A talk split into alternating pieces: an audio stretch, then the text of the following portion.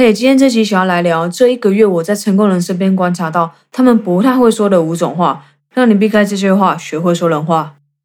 这始终是你无解的难题吗？像我过去一样，这辈子最大的奉献就是为理解的老板赚他们的退休金，却连养活自己的能力都没有。有梦想和目标要实现，过上最自由、最独特的人生。可是不知道怎么脱离现状，没想法也没办法。现在你可以在非我不如中找到你要的答案。要知道，成功不靠鸡汤，有钱人不赚薪水，网络行销创业印钞机才是你的首选。现在即将为你揭晓打造网络印钞机的秘密，你还在等什么？想要实现你的梦想，就从追踪非我不可开始。我是墨镜狂 Brook，欢迎收听非我 Brook。先跟大家说这个抱歉，大概有三个月没有更新内容了，因为前阵子发生太多事情要处理了。本来是打算停更两个礼拜左右，结果一拖就是三个月，实在对准时收听的你很抱歉。那之后我还是会持续固定更新内容，如果之后因为有事情不能更新，也会先和大家说。那就继续今天的内容喽。原本今天这集最原味的内容，其实我早在停止更新前就已经写好了，都准备好要开始录。可是因为各种不可抗拒的因素，拖到现在才决定录制它。只是要在录之前，我重新顺了一下我原本要说的内容，结果才发现我之前要说的内容啊，无趣到连我自己可能听到都会睡着。所以我就在思考，到底要怎么样才可以让它变得更有趣，才不会让你和我都睡着。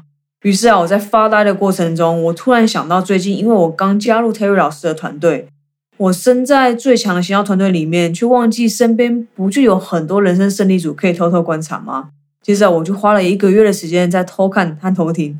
哎，不是啦，我是说我在默默的观察工作的伙伴为什么都可以这么强大，他们到底都做些了什么，或是说说些什么和普通人不一样的，是什么样的思考模式让他们与众不同？那我是不是可以把他们脑袋里面的东西都放进我的脑袋呢？所以今天我就要来分享我的新发现，他们不说的五种话。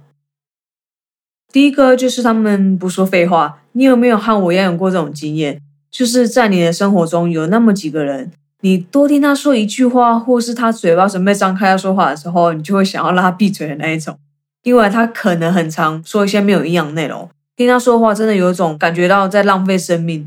那不然就是会有另外一种人，一件事情或是一个话题，可能只需要两三句话就可以交代清楚，或者说两三分钟就可以完整说明整件事的来龙去脉。但他就是硬要长篇大论把所有细节都说出来，对于解决事情实在是毫无帮助的资讯都一次告诉你。那其实第一种情况没有不妥啦，只是说应该可以更有效率的解决问题，不是会更好吗？可以把其他时间拿去做更有生产力的事情哦。那通常对付上面这两种人的方式。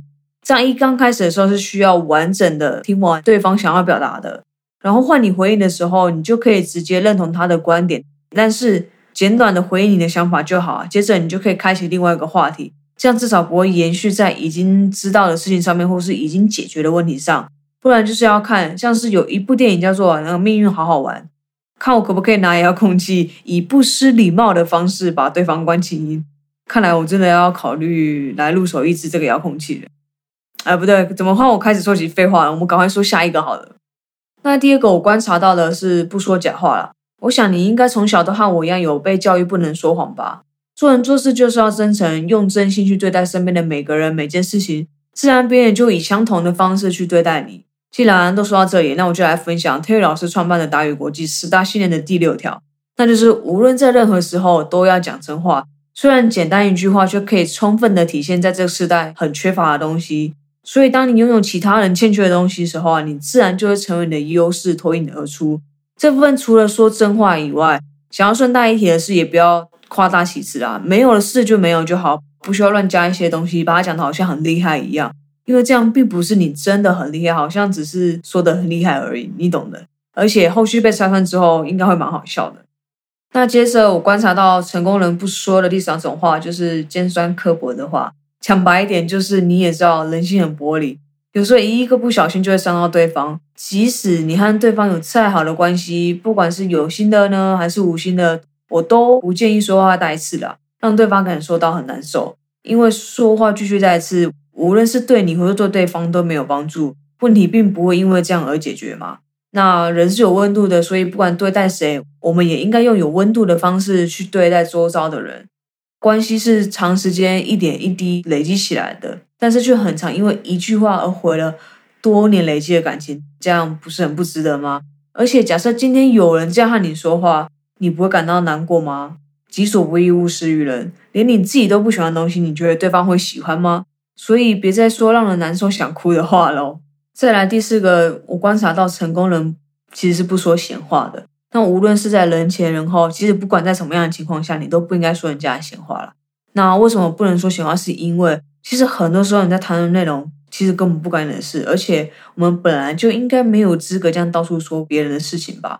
更何况多数的情况下，你根本不了解事情的经过，你怎么可以就以你听到的或是你认定的那样到处散播极为可能是假讯息的内容呢？与其有谁那边道人是非，还不如都去充实自己的头脑，怎么样才可以提升自己？才不会在这里吃饱闲着没事做，到处乱说话、散播谣言。除非你是散播欢乐、散播爱，那就没有关系。现在终于来到最后一个，那就是我发现那些我观察的成功人，其实不怎么会说争辩的话。